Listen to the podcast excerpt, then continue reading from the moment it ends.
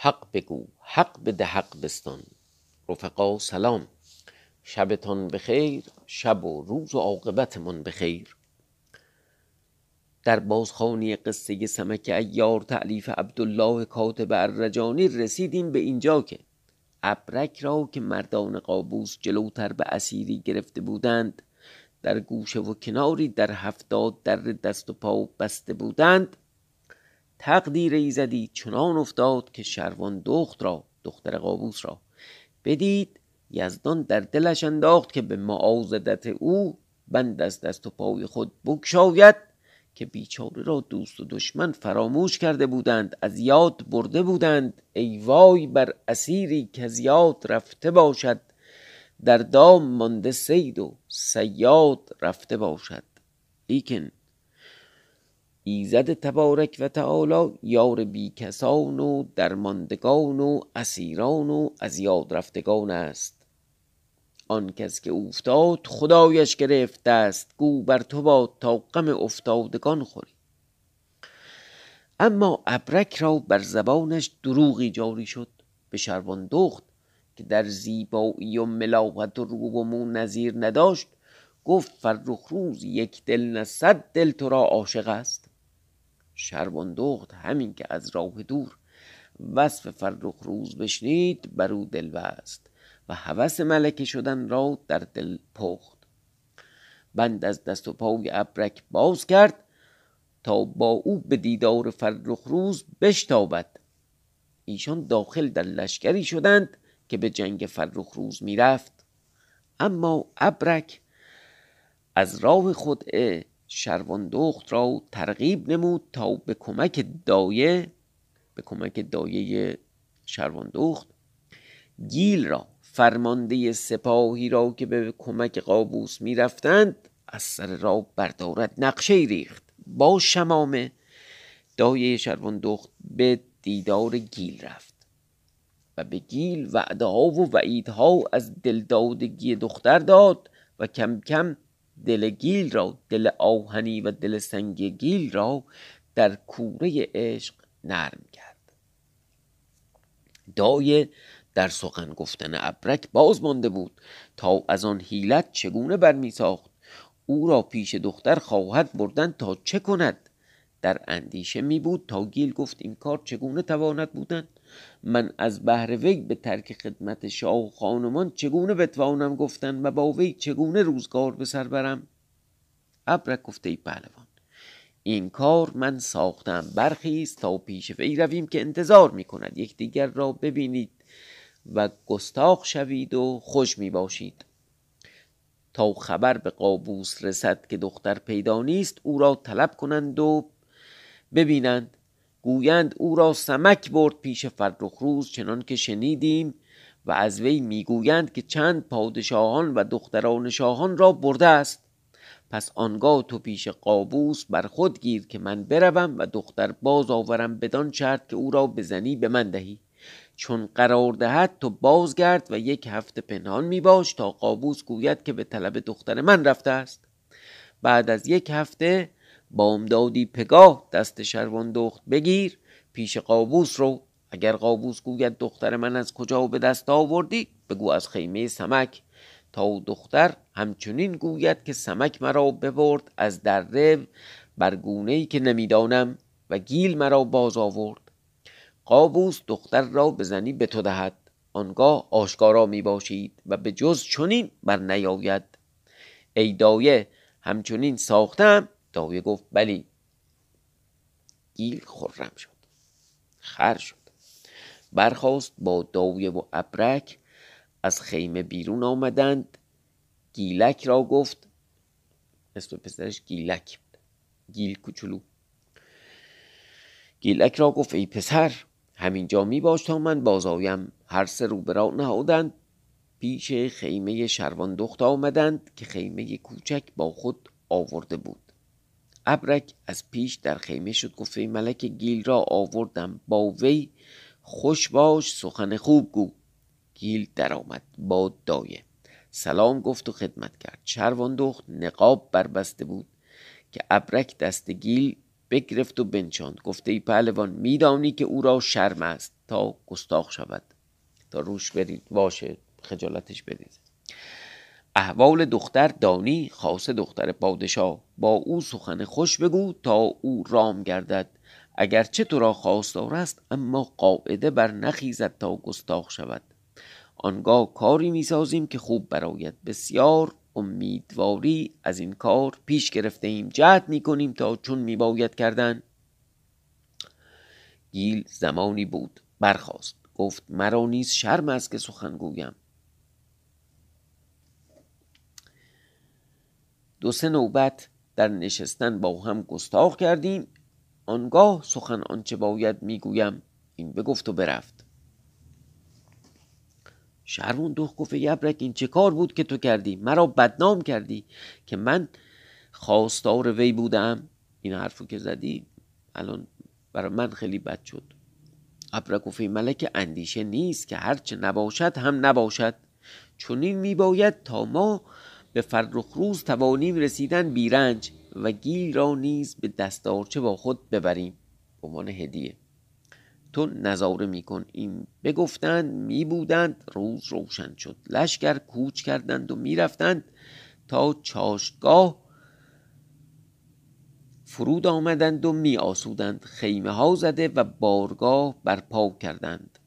ناگاه پیاده ای از را برسید پیش گیل. خدمت کرد. گفت ای پهلوان ابر سیاه و سپهدار و همومه می نمایند که پهلوان به چه باز ماندند؟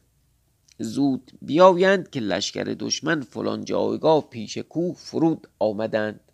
یادتونه دیگه همون لشکری که مردان دخ یه تنه اول شب تا صبح جنگید و بعدم کمک کاوه رسید و از این ما از این جانب راه بگرفته ایم باید که پهلوان از آن جانب بیاید و از پس, ایش و از پس ایشان بگیرد. محاصره کنیم از پشت. که ما دیدبان بر بالای کوه نشانده ایم تا چون پهلوان برسد نشانه بنماید. ما بدانیم و تاختن بریم. باشد که کاری براید گیل گفت چنین کنیم. آن مرد بازگشت. گیل احوال با سپاه می گفت که چه خواهیم ساختن. آواز در لشکرگاه افتاد. ابرک بشنید به خیمه درآمد. گفته ای ملکه یکی آمد و چنین گفت و چنین خواهد کردن. من می‌روم که گیل و گیلک را بیاورم پیش از اون که بروند. این بگفت پاره حلوا نهاده بود. بیهوشان پاره برندود. برخواست پیش گیل آمد خدمت کرد گفت ای ملکه. دختر شاه تو را ندیده بود آرام داشت صبر می کرد هیچ نمی گفت چون تو را دید اکنون گریه و زاری می کند و از عشق تو بی آرام است. از دوش باز که تو آمدی باز که تو بیامدی نخفت تو را می‌خواهد. برخیز تا پیش وی رویم و تو را ببیند و آرام گیرد. گیل گفت ما را میباید رفتن. ابرک گفت اکنون چاره نیست. لشکر از پیش می‌روند. شما با هم زمانی بنشینید تا تو را ببیند ساکن شود. آنگاه از دنباله لشکر میرو. گیل بفرمود که سپاه بروند و بارگاه بیافکنند گیل برخاست. سوار با ابرک همراه شد که برود. ابرک گفت پهلوان اکنون جدایی نیست. پهلوان زاده با تو باشد. چون می‌رویم با ما همراه بود. گیل و گیلک و ابرک روبرا نهادند. به در خیمه شروان دخت آمدند. ابرک در خیمه رفت گفت ملک هر دو را آوردم. پدر و پسر. شروان دخت نقاب فرو گذاشت و ابرک بیامد و هر دو را به خیمه در آورد. خدمت کردند و بر جایگاه بنشستند. احوال شروان دخت را گیل با فرزند خیش گفته بود. عجب ظاهرا اینا پدر و پسر با هم دوستی خوبی داشتن خیلی مدرن بودن. و چیزی از همدیگه پنهان نمی‌کردن. چون ایشان بنشستند ابرک و ملکه این همه گریه و زاری کردن و نقاب فرو گذاشتن چه معنی دارد؟ مگر پنداری که این غریب است فرزند اوست گیلک؟ گفت نقاب از روی بردار و با هم سخن بگویید تا گستاخ شوید که اکنون شما را با هم میباید بودن تا وقت کار ساختن. شروان دخت در حیلت ساختن و آن همه سخن گفتن از هر گونه و چیزها بر وی بستن و به زبان ایشان را به هم رسانیدن عجب باز مانده بود. با خود می گفت این مرد چه خواهد کردن؟ چه می سازد این همه تلبیس چیست؟ بنگرم تا چه می کند نقاب از رخساره پرداخت. پنداشتی که ماه شب چارده از زیر ابر بیرون آمد. گیل؟ در آن رو و مو و حلاوت باز مانده بود چشم در رو. چشم در روی نهاده احتمالا باید بشه چشم در وی نهاده که به جمال وی هرگز هیچ زن ندیده بود. از حرمت سر در پیش افکند. ابرک گفت ملکه گستاخی از خوردن تعام با یکدیگر حاصل آید و شرم برخیزد. تو شرم داری او نیز شرم دارد. از بهر حرمت تو سخن نمی‌گوید. با وی سخن بگو. شرواندخ گفت چه بگویم؟ این همه که می‌گویی نه سخن است. اگر چیزی دیگر میباید گفتن تو بگو و اگر چیزی داری بیاور تا بخوریم. که آنچه من خواهم گفت تو میدانی و آنچه هست به دست توست. ابرک برفت آن طبقه حلوا بیاورد پیش ایشان بنهاد و از آنچه دارو نبود قدری برگرفت در دهان نهاد یه قسمتش رو دارو نزده بود. یعنی چاشنی گرفتم گفت اکنون حلوا بخورید گیل و گیلک حلوا خوردن گرفتند شروان دخت از آن جانب که بیهوشانه نبود اندک اندک بر می گرفت و می‌خورد و دست کشیده می داشت ابرک دست فراز کرد از آن حلوا پاره دیگر برگرفت. از آن حلوا پاره دیگر برگرفت و بخورد. اشارت به گیل کرد که حلوا در دهان دختر نه. گیل پاره حلوا برگرفت در دهان تا در دهان دختر نهد. شروان دخت از حلوا رو برگردانید. ابرکوفی ملک اکنون شرم از میان برخاست که تو او را خواهی بودن و او تو را چرا حلوا نمی ستانی این ابرک جدی چه کارچاق کنی بلد بود ما اصلا نمی‌دونستیم. یعنی در واقع مچ میکر داره کار matchmaker ی می‌کنه. شروان دخت میم عقیق از هم بگشاد و سین سیمین از میان حلقه میم بنمود. دهان تنگ رو که خیلی هم سرخ بوده وقتی باز می‌کردن ظاهرا شکل میم میشه. م وسط کلمه یه دایره ماننده. به این می‌گفتن حلقه میم. در واقع تو ادبیات اشاره شده و بعضیا می‌گفتن گرفتار این حلقه میم شدن یا زندانی شدن در این حلقه و اسیر شدن در این حلقه. و همین که این دختر لبشو باز می‌کرد سیم سیمین همون دندان های سیمین و در واقع زیبا از اون پیدا شد. گیل حلوا در آن نهاد. شروان دخت رو بگردانید یعنی از شهر. و حلوا بیرون آورد که احوال بیهوشانه دانست. آن حلوا در پس پشت خود بنهاد. گیل و گیلک میخوردند. شروان دخت دست فراز کرد پاره حلوا برگرفت در دهان گیل نهاد. همچنان میخوردند سر ایشان به گردش درآمد. پنداشتند که چیزی در آن حلوا کردند خواستند که برخیزند زور از دست و پای ایشان برفت. گیل گفت ای ملکه چه بد به جای شما کرده بودیم که این مکافات من است؟ گیلک پیش از سخن گفتن بیافتاد که حلوا بسیار خورده بود. بچه بود؟ در واقع چیزی هم از این مناسبات گیرش نمی اومد فقط حلوا مونده بود که گفت فقط حلوا بخورم. گیل گفت ای ملکه چه بد به جای شما کرده بودم که این مکافات من است؟ گیلک پیش از سخن گفتن بیفتاد که حلوا بسیار خورده بود. نیز گیلک جوان بود آتش اندرون وی زود به کار آمد. گیل نیز بیفتاد که حلوا بسیار خورده بود. ابرک هر دو را بربست صندوق با ایشان بود. هر یکی در صندوقی نشان چهار پایان نهادند و رو به راه نهادند. لشکرم که جلوتر رفته بود. ابرک گفته ای ملکه اکنون شما از دنباله لشکر آهسته می روید تا من به تعجیل بروم. مردان دخت را از احوال این لشکر خبر دهم تا ایشان بر عزم باشند بیایند شما را ببرند. این بگفت رو برا نهاد و به راه کوه برفت تا به سر کوه برآمد.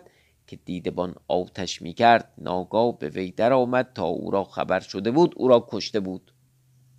آتش بنشاند رو به, پای... رو به پایین کوه نهاد پیش مردان دخت.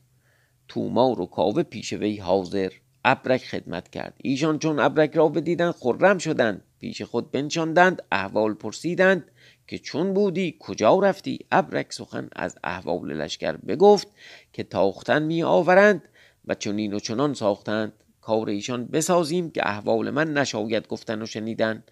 مردان دخت برخواست گفت ای تومار با من بیا تا کار لشکر دشمن بسازیم. کاوه را گفت تو لشکر نگاه دار و بیدار باش. مردان دخت با تومار و ابرک رو برا نهادند.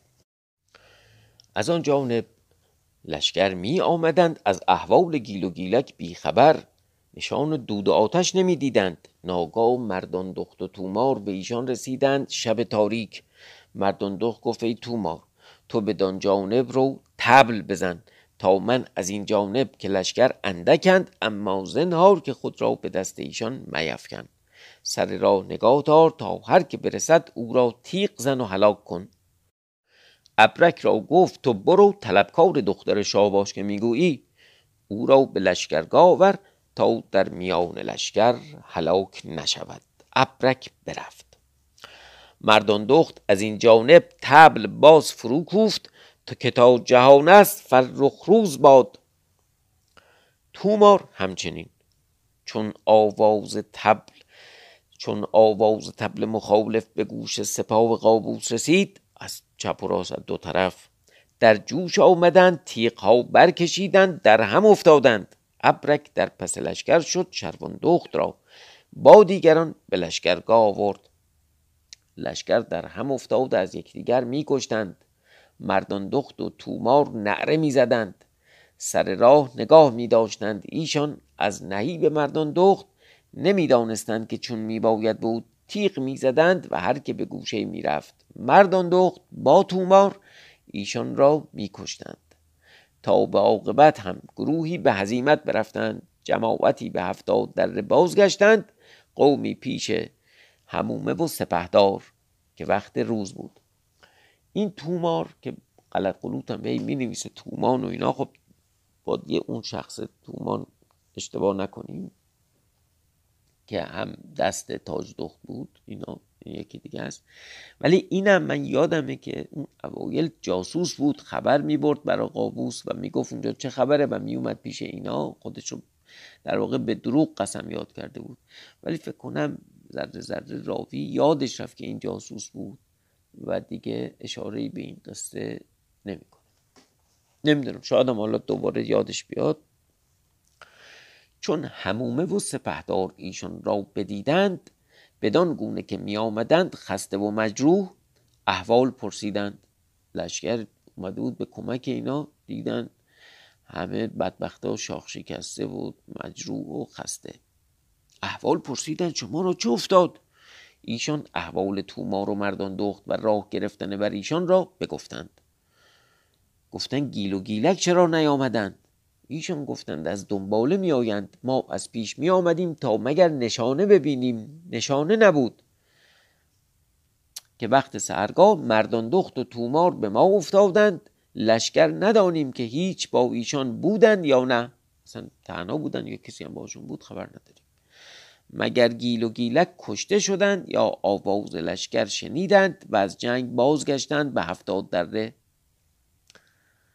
سپهدار و همومه کس فرستادند بدان جایگاه که مساف بود. تا در میان کشتگان طلب کردند نیافتند باز آمدند گفتند کسی پدیدار نیست. همومه با سپاه دار می‌گفتند مگر بگریختند و به هزیمت به هفتاد دره رفتند. از این معنی با خود می‌گفتند و اندیشه ها می‌کردند. از آن جانب مردان دخت و تومار بازگشتند. ابرک شروان دخت را پیش زنان شاه آورده بود و بنشانده و حکایت می‌کرد که چون کردم که مردان دخت آمد شروان دخت نشسته بود. او را بپرسید که دیده بود و میشناخت گفت ای ملک دلخوش دار هیچ اندیشه مکن. به گلبو و چگلما و گیتینما و شروان بشت گفت او را تیمار دارید. دلگرمی دهید که دختر شاه قابوس است و بسی حق بر من دارد. اگرچه حقی نداشت از بهر مراعات دل وی می‌گفت. و بسیار ایشان را نصیحت کرد. سوگلی حرم سرا احتمالا گل بوده ولی چون این مردان دخ زور زیاد بود دیگه هرچی می‌گفت و هر نصیحتی می‌کرد بقیه گوش می‌کرد رو به بارگاه نهاد و ابرک را با خود به بارگاه آورد. پیش خود بنشان تومار با دیگران نشسته احوال پرسید ابرک زبان برگشاد از اول کار تا به آخر همه را باز گفت. تومار در میان سخن با مردان دخ گفت ای ملکه شروان دخت را به زنی به من می باید دادن. شاه دانم که او را نخواهد که کوهی بچه است و دیگر حق من است که با من برآمده من خدمتکار پدر وی بودم. مردان دخت گفت پهلوان. این کار شاه داند که او را خواهد یا نه. مردان دخت در دل شاه چه داند؟ و دیگر استاد من آل مفروز معروف به سمک تا ایشان برسند احوال معلوم کنند. آنگاه کار می‌سازند که آنچه ایشان بکنند چنان باید که باشد. ایشان در گفتار بودند که ناگاه از برابر گرد برخواست نگاه کردند. پیاده ای بود. می آمد رو به ایشان داده. ابرک گفت تا بنگریم که کیست. آنگاه صندوق ها را سر بگشاییم و گیل و گیلک را بیرون آوریم. نگاه کردند. آن پیاده پیش رفت. چون بدیدند آول مفروض بود. پنج جلد از این کتاب گذاشته هنوز اومدن آول مفروض رو همینجوری عادی تعریف نمی‌کنه. هنوز در واقع این فیلم هایی که فصل معرفی کاراکتر اصلی هست. اول گرد غباری پیدا میشه و بعد از میون گرد غبار سمک ایار بیرون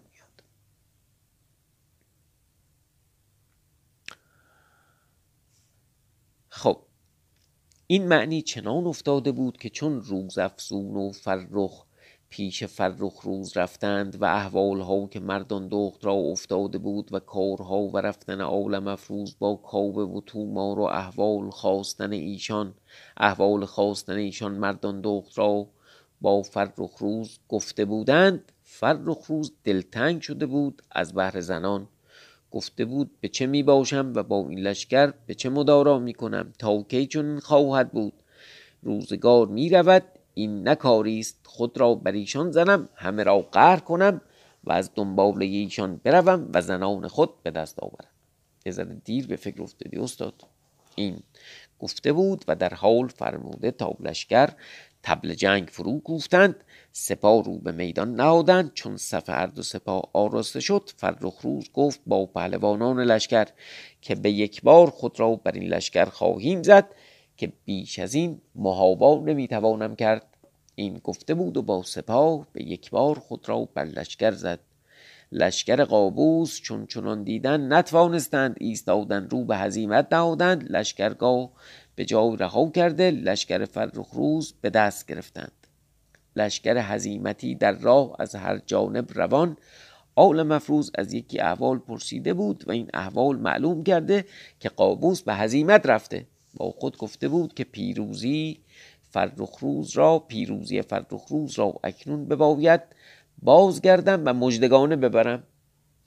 این حرکت همچنان حرکت زشتیه که از ذهن این بیرون نمیره. این بگفته بود و بازگشته که پیش مردان دخت آید. در آن ساعت پیش آن خیمه رسید. ابرک برخاست پیش وی باز رفت. خدمت کرد. آل مفروض او را در کنار گرفت. خوش بپرسید. مدتی یار قاره هم بودن گفت چون بودی؟ ابرک گفت به اقبال پهلوان سلامت. تا به خیمه در آمدند پهلوانان برخواستند او را خدمت کردند مردان دخت از شاه خبر پرسید که او را کجا دیدی؟ چون بازگشتی؟ آول مفروض احوال چنان که بود بگفت که لشکر قابوس به هزیمت رفتند. من بازگشتم مجدگانه بیاورم که بیشک شاه زود برسد ایشان خرمی کردند. مردان دو گفت پهلوان هیچ دانی که لشکر قابوس کجا رفتند؟ اول مفروض گفت شنیدم که قابوس با گروهی به راه سیاه دره رفت و دیگران پراکنده از هر جانب و شاه فرخ روز از دنبال ایشان می آید پس ابرک را گفت احوال تو چون بود؟ ابرک احوال شروندخت و گیل و گیلک چنان که رفته بود همه باز گفت. آل مفروض گفت ای ابرک ما را عقیله بسیار است. تو دیگری آوردی؟ عقیله میشه گروگان. میگه ما خودمون اسیر کم داشتیم گروگان کم داشتیم تو دوتا اضافه آوردی. ابرک گفت پهلوان چه کردمی؟ چاره کار خود را در این می‌دیدم که تو ما را فراموش کرده بودی. اکنون چند کس آوردم شما دانید. شاه را خدمتکاران بسیارند. دخت را بزنی به یکی دهند و دیگران میدارند یا رها کنند. من چه کنم؟ تومار پهلوان خود او را می‌خواهد. خبر به ایشون رسیده بود. بزنی به وی دهید. اول مفروض گفت گیل و گیلک کجاند؟ ابرک گفت هنوز در صندوقند گفت ایشان را از صندوق بیرون آور. خواست که صندوق ها بکشاید که پیشرو لشکر فرخ روز برسید. گوراب تا ترتیب کند جایگاه بلند که بارگاه بزند. مردان دخت چون پدر را دید پیش وی باز آمد خدمت کرد. پدر او را در کنار گرفت و بپرسید. مردان دخت به همت پدر بزرگوار و شاه جهان فرخ روز همه نیک است. از شاه خبر پرسید. گوراب گفت به سعادت است و خواهد رسیدن. ما را جایگاهی باید که بارگاه بزنیم. مردان دخت برگشت و مرغزاری خوش و خرم دید که نزدیک چشمه آب بود. در ساعت فراشان بیامدند. شست مرد با چهل خروار بارگاه خیمه در آن مرغزار برپا کردند. و دیگران بر هر طرف که می رسیدند خیمه و بارگاه و امیران و پهلوانان می زدند مردان دخت بفرمود تا در پس بارگاه خیمه زنان بزدند و در حال زنان شاه به خیمه شدند. شروان دخت با ایشان. گلبو را دلخوشی می‌داد و مراعات می‌کرد. می‌گفت اندیشه مدار هیچ غم مخور که ما هر پنج زنان که ما هر پنج زنان شاهیم همه خواهران یکدیگر. اگر شاه تو را بخواهد ما پنجیم شش تو. مهتر و بهتر. عجب. تعبیر خوبی بوده و چه روزگاری بوده. تا گفتند شاه فرخ روز به بارگاه آمد. شروان دخت دایه را بفرستاد که ابرک را بخواند دایه بیامد و ابرک را پیش شروان دخت آورد. شروان دخت او را پیش بنشاند گفت ابرک شاه از این کار که تو کردی و مرا آوردی آگاهی دارد یا نه؟ که مرا در دل چنان می نماید که این چنان می آید که این حیلتی بود که تو کردی تا از بند بیرون آمدی. ابرک گفته ای ملک شاه از کار من خبر ندارد. چنان است که تو اندیشه کردی.